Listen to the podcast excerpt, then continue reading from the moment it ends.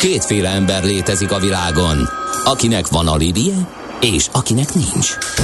Az elsőnek ajánlott minket hallgatni, a másodiknak kötelező. Te melyik vagy? Millás reggeli, a 90.9 Jazzy Rádió gazdasági mapetsója. Ez nem animi, ez tény. A Millás reggeli fő támogatója a Schiller Flotta KFT. Schiller Flotta and Rent a Car. A mobilitási megoldások szakértője a Schiller Autó tagja. Autók szeretettel. Jó reggelt kívánunk, 8 óra 16 percen folytatódik a Millás reggeli a 9.9 Jazzy Rádió Nács Gáborral. És Mihálovics Andrással. 0 30 20 10 9 0 9 SMS, WhatsApp és Viber számunk is ez, de állítom, hogy négy napos munkahét van, mert hogy nem hogy közlekedés üzenet, egyáltalán üzenet is alig-alig érkezik az üzenőfalunkra.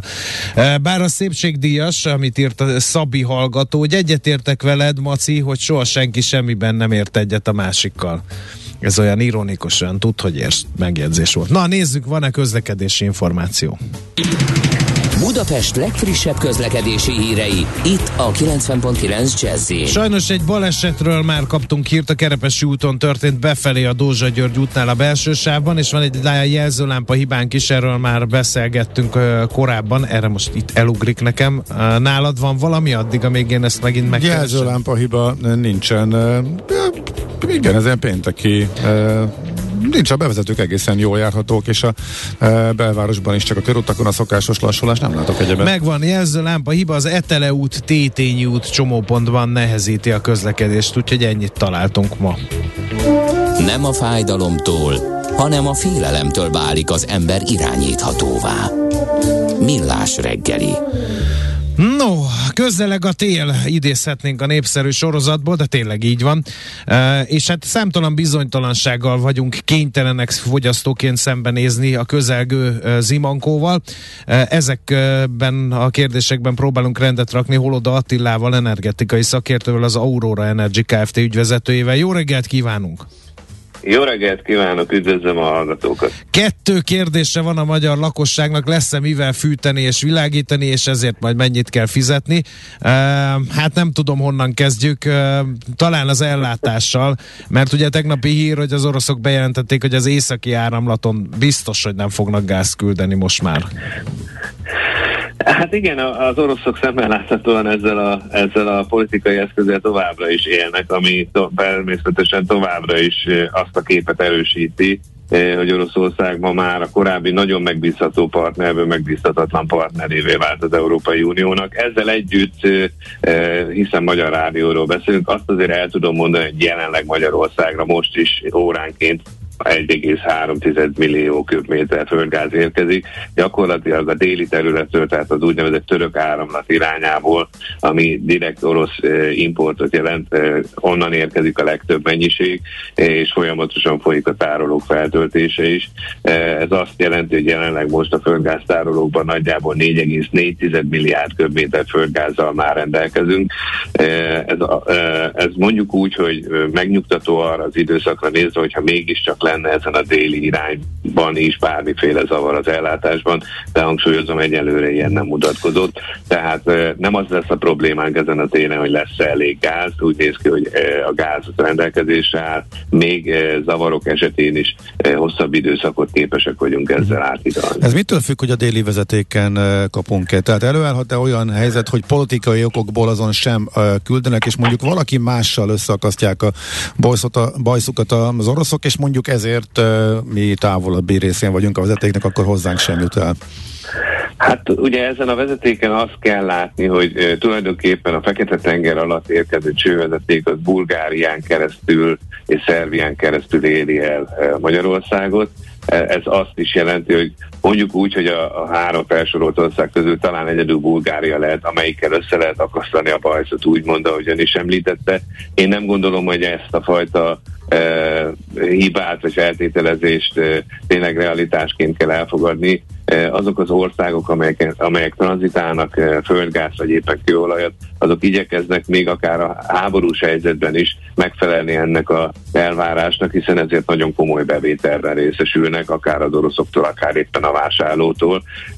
Ráadásul én azt gondolom, hogy Szerbiával talán még Magyarországhoz képest is sokkal bizalmibb a viszonya Oroszországnak, ezért a szerb gázellátás, ami jelenleg csak innen megoldott, hiszen a saját gáztermelésük elég minimális, még hozzánk képest is, bizony ők rá vannak erre szorulva. Nem véletlen, hogy többek között a földgáztárolás kapcsán, meg a kereskedelem kapcsán még Magyarország esetében is próbálnak eh, plusz forrásokat találni maguknak. Tehát én nem gondolom, hogy eh, az oroszok ezzel megpróbálkoznának, és azt mindenképpen érdemes tudni, hogy miközben mondjuk úgy, hogy nagyjából egy évvel ezelőtt eh, Oroszország még körülbelül 400 millió köbméter föld, földgázt adott el naponta az Európai Uniónak. Most ez már nem éri el a 80 milliót sem naponta, tehát kevesebb, mint a negyedére zuhant vissza az orosz eladás, ami azért nagyon komoly bevétel Van mindig egy olyan kérdés, ami fölmerült így hír szintjén, de nem láttuk a hátterét, illetve nem egészen értjük, ez a, hogy működik ez az európai szolidaritási rendszer. Tehát, hogyha mondjuk a déli vezeték az működik,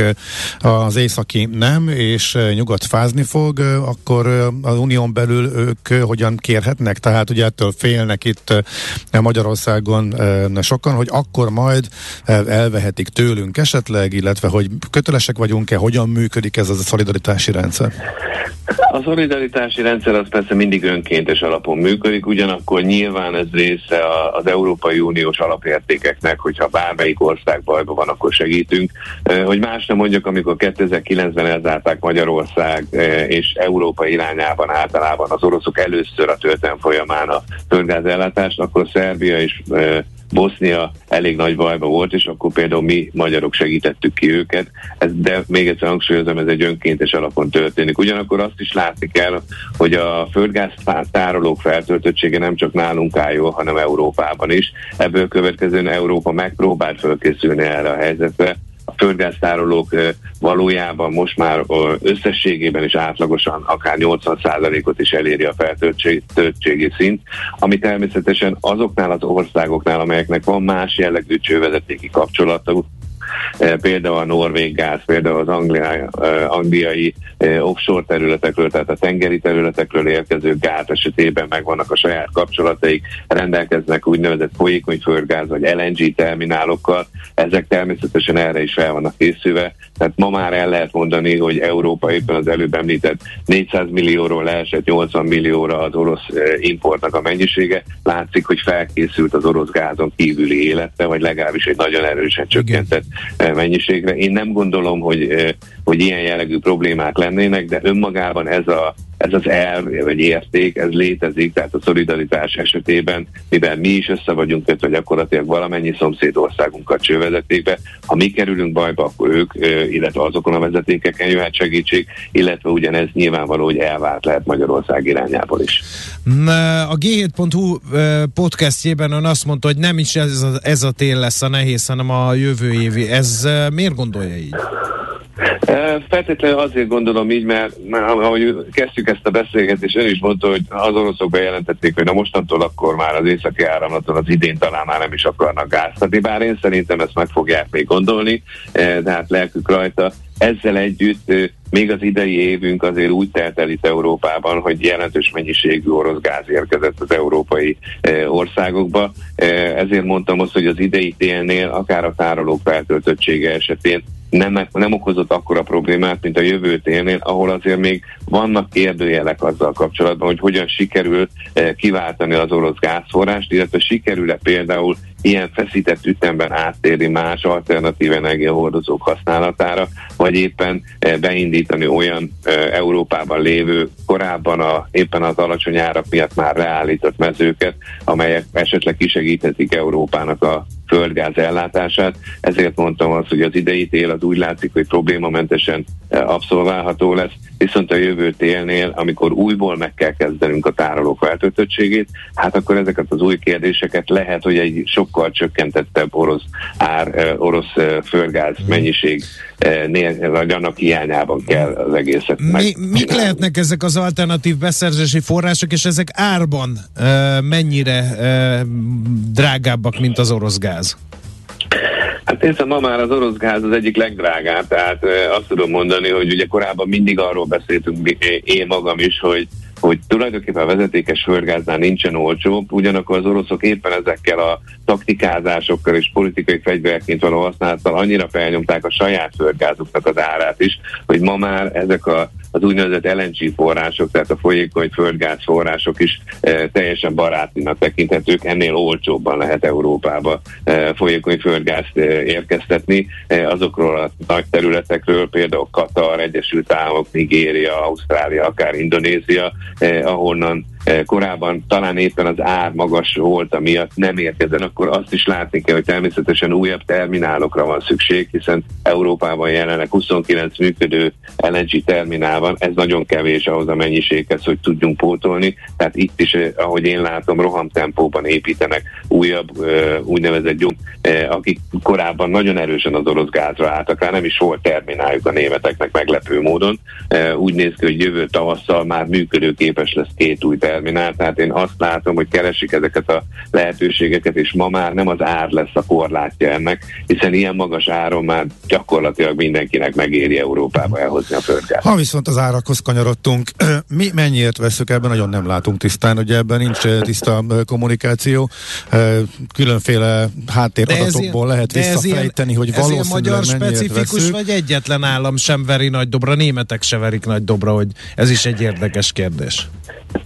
Nézze, a, a nagyobbra verés meg az, hogy most kiteregetjük a szerződéseket, az nem ugyanaz. Hogyha nem akarjuk megmutatni a szerződést, mert arra hivatkozunk, hogy mondjuk üzleti, üzleti érdekeket sért. Erre van lehetőség, de akkor is egyfajta átlagárnak a, a követésére mindenképp van, vagy kellene, hogy legyen lehetősége. Ha nem is a lakosságnak, vagy nem is feltétlenül a sajtónak, de legalább annak a hivatalnak, amelyiknek ez a feladata, hogy azt vizsgálja, hogy Magyarországon valóban olyan földgázt értékesítünk a fogyasztóknak, ami egy meghatározott árésből eh, kiszámolható. Ugye eh, hallottuk a lakossági piaci árat, aztán a világpiaci árat, meg európai piaci árat, eh, de hogyha csak ezzel dobálózunk, és nincs arra senkinek lehetősége, hogy összevesse például az Oroszországból érkező földgáz árát, akkor bizony olyan módszerekhez kell folyamodni, mint a, az oknyomozó újságírók meg is teszik, hogy a külkereskedelmi mérlegben ugye pontosan látszik az, hogy mennyi energia érkezik, mennyi energia hordozó,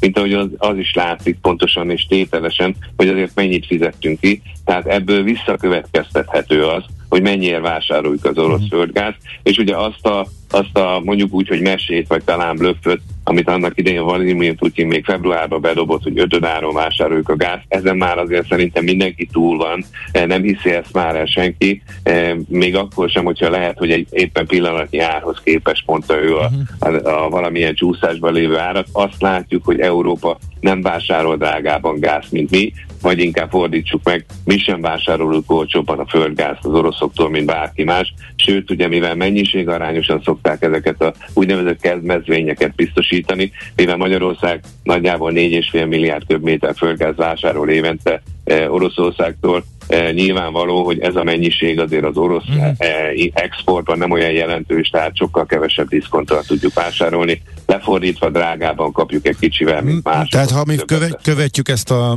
európai gáz tőzsde árat, akkor nagyjából abból indulhatunk ki, hogy nagyjából azon a környéken kapjuk mi is a gázt ezek szerint? Így van, így van. Ugye látni kell, hogy vannak úgynevezett hosszú távú szerződések, mint például ez az orosz szerződés, a rövid távú, vagy éppen a, a spotpiaci szerződések. Minél közelebb vagyunk a sportpiaci árhoz, annál inkább nagy az ugrándozás benne, és annál inkább magasabb az ár, míg a hosszú távú mhm. szerződés, mint a miénk is, az kiegyenlíti egy picit, egy, másfél, két hónapos késéssel követi ezt az árat, de követi, ez azt jelenti, hogy ha most nagyon magas például az ár az európai tőzsdén, már pedig látjuk, hogy elég magas, akkor legkésőbb másfél-két hónapon belül ugyanaz a magas ár e, fog érkezni a magyar gáznál is, vagy a Magyarországra érkező gáznál is, tehát tulajdonképpen ugyanúgy megfizetjük, mint bárki. Tehát a magyar háztartások pénztárcája lefordítva a jelenlegi e, rezsicsökkentett áron, hogyha e, túllépünk, van ez a lakossági, hogy is hívják pontosan, ez a lakossági, lakossági, lakossági piaci, ár. Piaci ár. Ennél jelenleg, Igen. ennél most jelenleg, ha mondjuk akár csak az elmúlt hetek átlagát nézzük, még mindig magas magasabb a világpiaci ár, tehát lehet, hogy ez még, még, még innen erről a brutális árról is tovább fog nőni, ez ez alapján? Igen, ez alapján mindenképpen úgy tűnik, hogy nem véletlen, hogy már maga az energiai hivatal is azt jelezte előre, hogy október-november környékén ismét egy emelt ár fog következni. Ha jól emlékszem, most ilyen 717 forintos az az emelt ár, ami a, a, a nyomott ár alatti e, sáv után következik, és ezt már felemelték 730-780-ra E, de ugye könnyen elképzelhető, hogyha ez az ár e, növekedési trendem mérséklődik, akkor bizony ennél sokkal magasabb ára uh-huh. kell Na most, annak, akkor, akkor az a kérdés, hogy ezt az árat uh, mi hajtja fölfelé? Mert ugye uh, ebben sem lát tisztán az átlagember, hogy ez egy spekulációs folyamat, vagy tényleg ennyire nincsen gáz a piacon?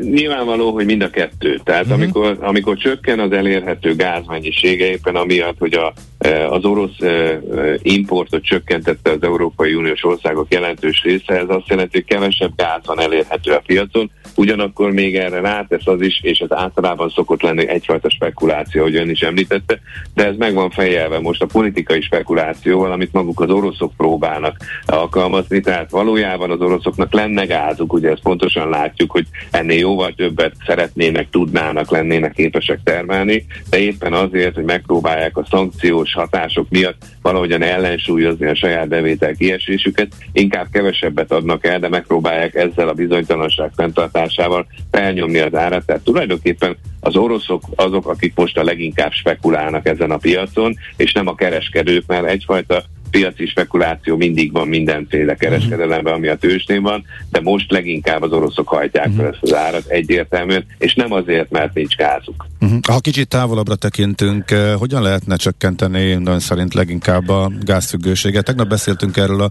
eh, romániai nagy eh, gázmezőről, az még jó pár év ebbe az irányba. De szó van az iráni szankcióknak a mérsékléséről is esetleg uh-huh. ott a, nyilván a kőolaj esetében jelentene segítséget. LNG az mennyire futhat nálunk, szóval merre érdemes, lenne érdemes, vagy, vagy már eddig is lett volna érdemes, de most aztán főleg érdemes tekinteni. Igen, igen. Valószínű, hogy az a jó megoldás, amikor mindenből akar az ember egy kicsit szerezni magának. Az LNG-ről is ugye mi e, még azt a képzetet gondoljuk magunkról, hogy tulajdonképpen mi csak a horvát LNG terminált érjük el, és milyen, mennyire örülünk neki, de ez ma már nem így van. Nagyjából három héttel ezelőtt megtörtént a, a szlovák-lengyel vezetékrendszernek a, az a fajta kiegészítő összekapcsolása egy nagyobb kapacitáson, amit mi ugye, mivel mi a szlovák rendszerre össze vagyunk kapcsolva, már elérünk. Tehát elméletileg mi most már elérjük három hete a lengyel és a litván eh, LNG lehetőséget is, tehát ez az egyik oldal, ahonnan eh, tudnánk eh, több behozatart eh, tenni. A másik, eh, ugye, amit önök is mondtak, hogy nyilván vannak olyan országok, elsősorban Közép-Ázsia, Irán térségében, amelyek azért nagy földgáztermelők lehetnének, viszont onnan hiányoznak azok a nagy földgázvezetékek, ami például az oroszoktól megvan Európa irányába, eh, és ugye a Nabucco vezeték annak idején talán pont ezt célozta volna, de sajnos éppen a kapacitás lekötés hiánya miatt ez elbukott, megállt gyakorlatilag, hiszen mindenki elhitte, hogy az oroszok tartósan olcsón fogják adni a gáz, és nem kerestek orosz forráson kívüli gáz. Most ezt tulajdonképpen most ennek a hátulütőjét vagyunk képtelenek megszenvedni. Ezzel együtt mindenképpen hozzá kell tenni azt, hogy egyfajta fogyasztás csökkentés érdemes úgy is elérni, hogy kevesebb energiát, tehát hatékonyabban használjuk föl, de nem véletlen, hogy az Európai Uniónak ez az úgynevezett Repower EU programja, amit elindítottak, az pontosan ezt célozza, tehát növelni a a szigetelés, növelni a felhasználás hatékonyság, az épület hatékonyság még mindig nagyon rossz állapotban van. Nyugat-európai országokban talán sokkal jobban, mint mi, de mi nagyon lemaradtunk ebbe, és most az az alapproblémát az okozza, hogy megpróbáljuk az elmúlt 10-15 évnek a elmaradását és a kényelmi állapotát egy-két hónap alatt behozni. Ez nem fog sikerülni, illetve úgy fog sikerülni, hogy bizony eh, lehetnek ezzel kapcsolatosan talán éppen az árban megmutatkozó hatások. No, akkor térjünk rá a rezsi csökkentésre. A lakosság számolgat, de nem nagyon tud mit. Tehát egy iszonyatos káosz van eh, az elszámolásban. Először is eh, mennyire fenntartható a rendszer? Ugye van egy átlagfogyasztási szint meghúzva, ez mennyire tekinthető helyes adatnak, amit meghoztak meg, átlagfogyasztásban? Hát ugye én már, amikor bejelentették, akkor jeleztem, hogy ez biztos, hogy nem az átlagfogyasztás. Ez a fogyasztási pontok alapján történő átlagérték, ami nem ugyanaz, hiszen sokkal több fogyasztási pont van, mint fogyasztó család.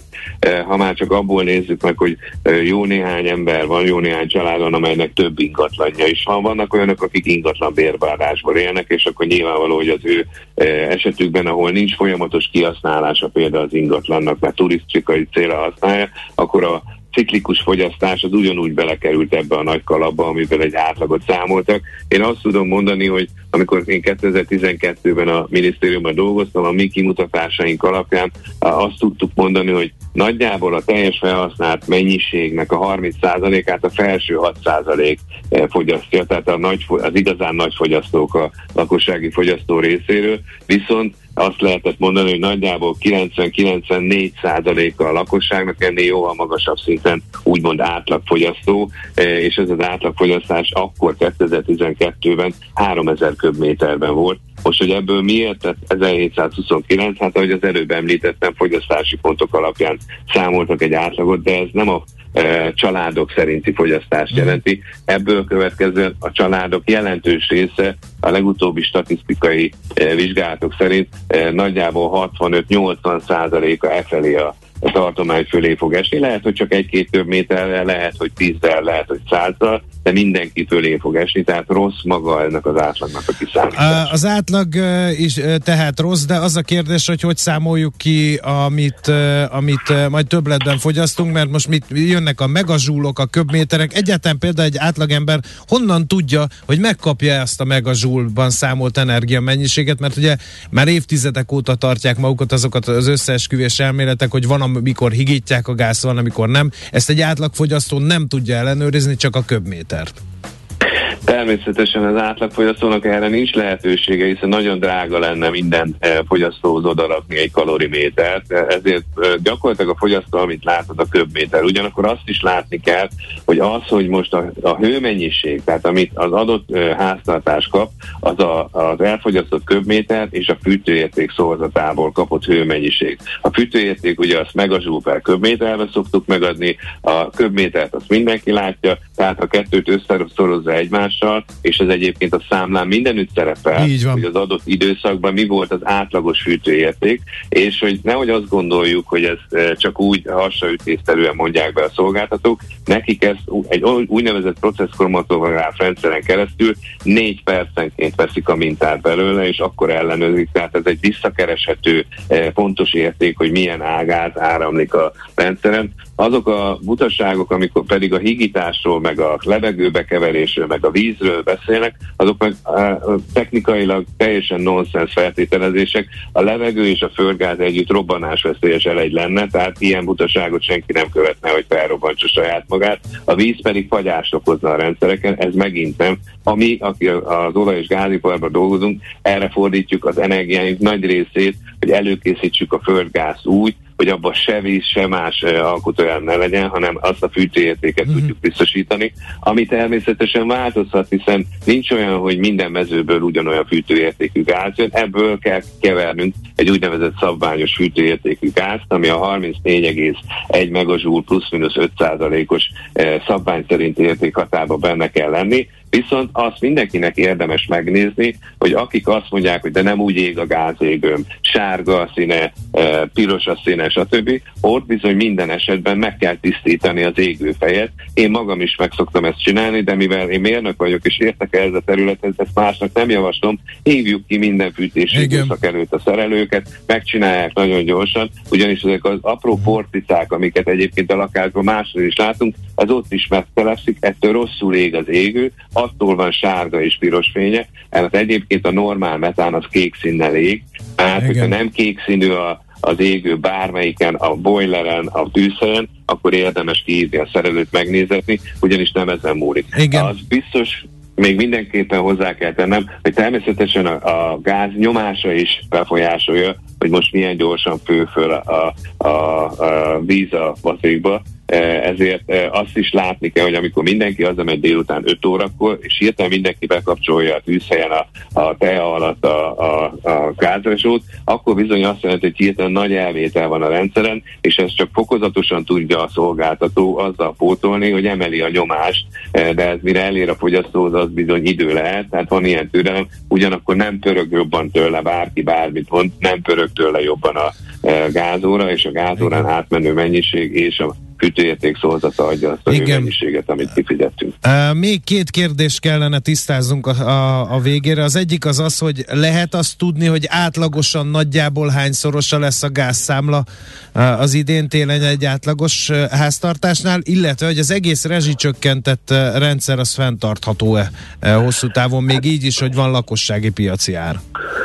Hát a, a fenntarthatóságra gyorsan válaszolok. Abból, hogy már jelezte előre az energiaivatal, hogy emelkedés jön be a feletti résznél, abból látszik, hogy megpróbálják kompenzálni a rezsicsökkentett részen elszenvedett veszteséget, mert ez a veszteség, ezt valakinek valahol ki kell fizetni. E, a, a magyar államot képviselő, illetve a magyar egyetemes szolgáltatókat ellátó cég az nem úgy vásárol a piacon, hogy adjatok már nekem is valamennyit ennyiért, e, aztán drágában. E, ők ezt egységes áron veszik, mindig az üzlettől függően, ebből következően az ő veszteségeit valahogy kompenzálni kell, ezért jelenik meg egy hirtelen magasabb ára a fogyasztási sáv felett. Viszont Bocsánat, mi volt az első kérdés? Az, az, hogy mennyivel lehet több a gázszámla egy átlagos ja, családnál, ami, ami nehéz, mert hogy mi az átlagos család, ugye?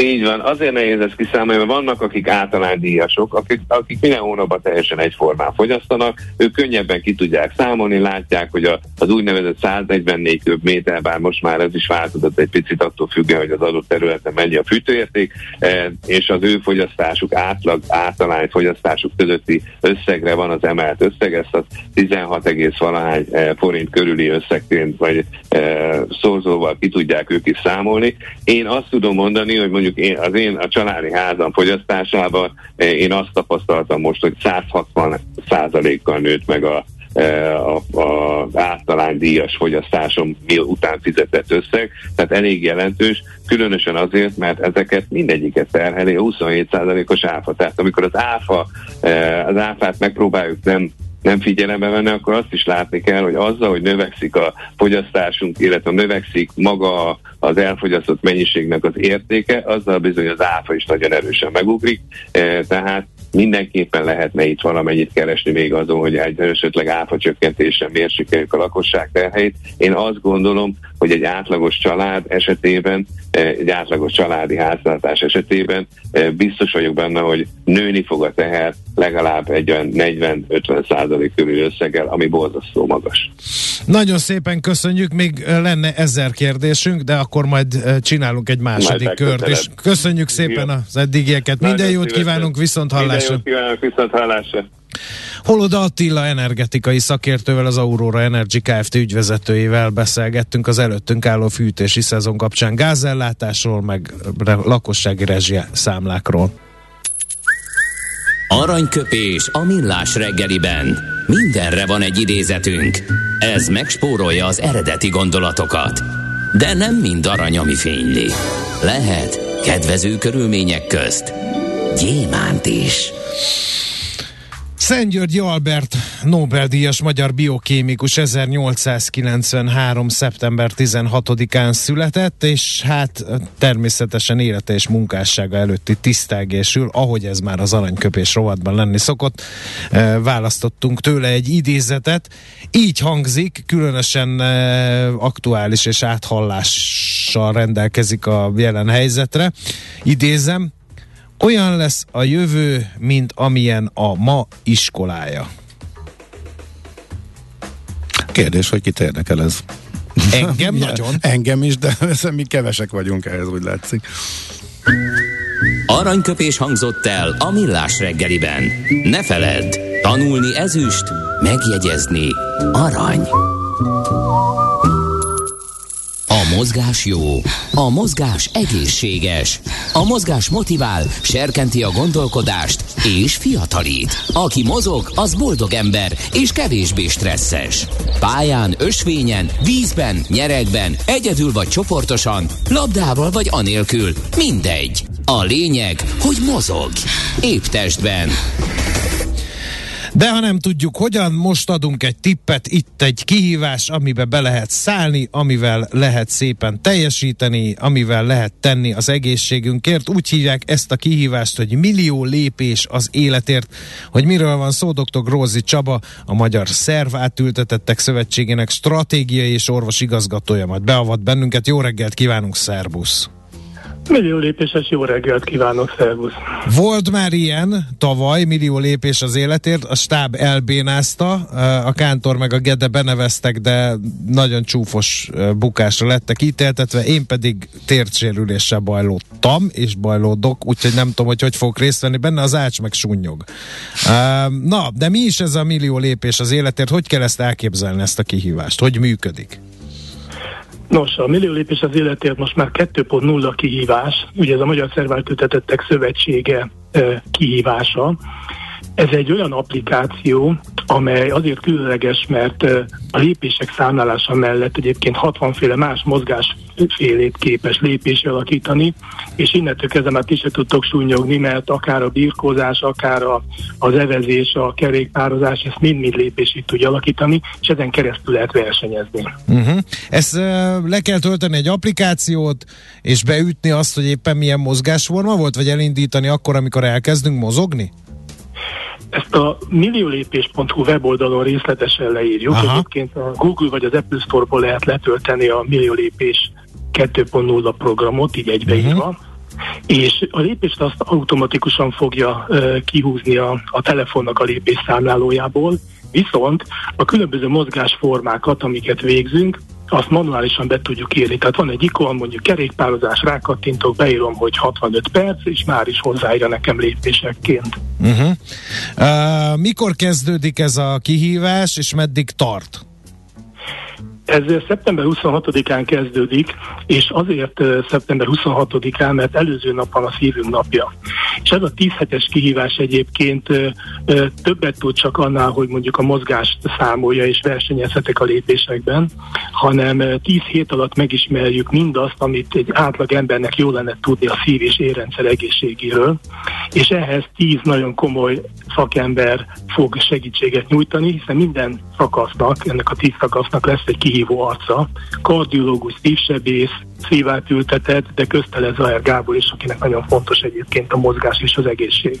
Hát ő is futó, ahogy, ahogy hallottuk. Koca futó. Már hogy mihez képest, kedves Gábor? Hozzám képest nem. Na mindegy. Egy kicsit az előző évadról beszéljünk, ott milyen eredmények születtek, mennyien, mennyire volt népszerű a millió lépés az életért kihívás? Csak annyit mondok, hogy tízszer sikerült megkerülni a Földet. Az igen. Ami 463 millió lépés jelent, és most egy picit magasabbra tettük a lécet, tehát azt gondoljuk, hogy mi szervet ültetettek, kihívjuk úgymond az átlag magyar ember, de legalább a jazzy hallgatóit, hiszen ők nekik fontos szerintem a mozgás és az egészség, és azt gondoljuk, hogy eljutunk a holdra legalább egyszer, de talán kétszer is, vagyis egy milliárd lépést kellene ehhez megtennünk. Hú, az a nagy ugrás azért. Uh-huh. Tenni, mert egyszer már nekünk sikerült egy, egy előző kihívásban. És meg annyit elmondanánk, hogy itt egyénileg vagy ötfős csapatokban lehet csatlakozni, és minden héten egyébként győztest fogunk hirdetni, aki érmet és egy millió lépéses pólót fog nyerni, és támogatók segítségével minden héten a regisztráltak között, aki legalább 5000-et lép, mert azért tegyük már valamilyen mércéhez, ki fogunk sorsolni egy 100 ezer forint értékű egészségszűrő programot. Tehát mindenképpen érdemes regisztrálni és részt venni benne, mert győzni is lehet, akár egy szakaszon, akár az egész verseny meg lehet nyerni, amellett, hogy egészségesek leszünk, és még hetente van lehetőségünk egy menedzser szűrő program megnyerésére. A biciklis futárok előnyben, mert beindítja reggel 8-tól az applikációt, és beírja egy kerékpározás, és délután négyig nyomja, legyőzhetetlenek, befoghatatlanok. Volt ilyenünk, de őt megvett a pingpong edzőn, aki no. pingpongozik, és azt lépés számba valahogy jött ki, úgyhogy a biciklis futár és a pingpong edző volt az, aki, aki menő versenyt végzett. Igen. Hogy kerülnek egyébként a szervát ültetettek ebbe a kihívásba? Mert ugye a szív- és érrendszer egészségének megőrzéséről szól, meg a mozgás népszerűsítéséről ez a kihívás, de benne van, többször említetted a szervát ültetettek szövetsége is. Igen, ugye mi, mi vagyunk a Szervezetügyetetek Szövetsége, és nekünk az a küldetésünk, hogy minden szerváltőtetettet megmozgassunk minél jobban, mert hogy ahogy a felvezetőben is elhangzott, a mozgás az egyébként nem csak megszépít, hanem az egészséget is elősegíti, és nagyon sok krónikus betegségen is segít. Tehát a szerváltőtetetteknek nagyon fontos a mozgás. És akkor azt mondtuk, hogy ha, ha mi már ezt tudjuk és csináljuk ezt a programot, akkor legyenek ma magyar emberek is egy picit egészségesebbek, hívjuk ki az átlag magyar egy kis mozgásra. És mondjuk el nekik ez alatt, hogy egyébként mi az, amit tehet a szív- és érrendszer egészségért. Uh-huh. Jó, hát nagyon drukkolunk ennek a kezdeményezésnek, megpróbálom felrázni a stábot velem az élen, hogy mi is valami említésre méltó eredménnyel járuljunk hozzá ennek a kihívásnak a sikeréhez. Úgyhogy Nekem a futással szeretném. nincs problémám, az applikáció letöltése és használata nagyobb. Azt majd a Kántor intézi. De majd, ezt, majd most, most már tényleg ráállok, és odafigyelek, és akkor gyűjtöm. Zseniálisan egyszerű az egész, és onnantól kezdve nem tudjátok abba hagyni, mert olyan új funkciók vannak, hogy, hogy, hogy el fogtok állni tőle, és azt mondjátok, hogy ez igen. Oké, okay. jó. Szuper, jó. Köszönjük szépen az információkat, és sok sikert a kezdeményezéshez. Köszönjük szépen. Minden jót. Dr. Rózi Csabával, a Magyar Szervát Ültetettek Szövetségének stratégiai és orvos igazgatójával beszélgettünk arról, hogy szeptember 26-án indul a millió lépés az életért kihívás, ehhez lehet csatlakozni, lépéseket lehet gyűjteni 10 héten keresztül. Az applikációt kell letölteni, és külön 60 mozgásformát lehet lépésekre váltani ennek az applikációnak a segítségével, úgyhogy hajrá, mindenkit biztatunk. Millió lépés az életért 2.0 applikációt kell keresni a különböző store szórokban. Épp testben. A millás reggeli mozgáskultúra rovata hangzott el. Ne feledd, aki mozog, az boldog ember. Na hát mivel bosszán, mivel nem bosszantottak fel a hallgatók? Téged bosszantottak fel. Engem nem tudnak. De igen, azzal, hogy a zenei ízlésedet Jaj, hát ez, igen. Botfülőkkel nem foglalkozunk. Bo- na, ne kezdjél kántorosodni. Nem, nem, nem de egyébként tényleg, ez, ez, ez elég érdés volt, igen, igen, igen. igen.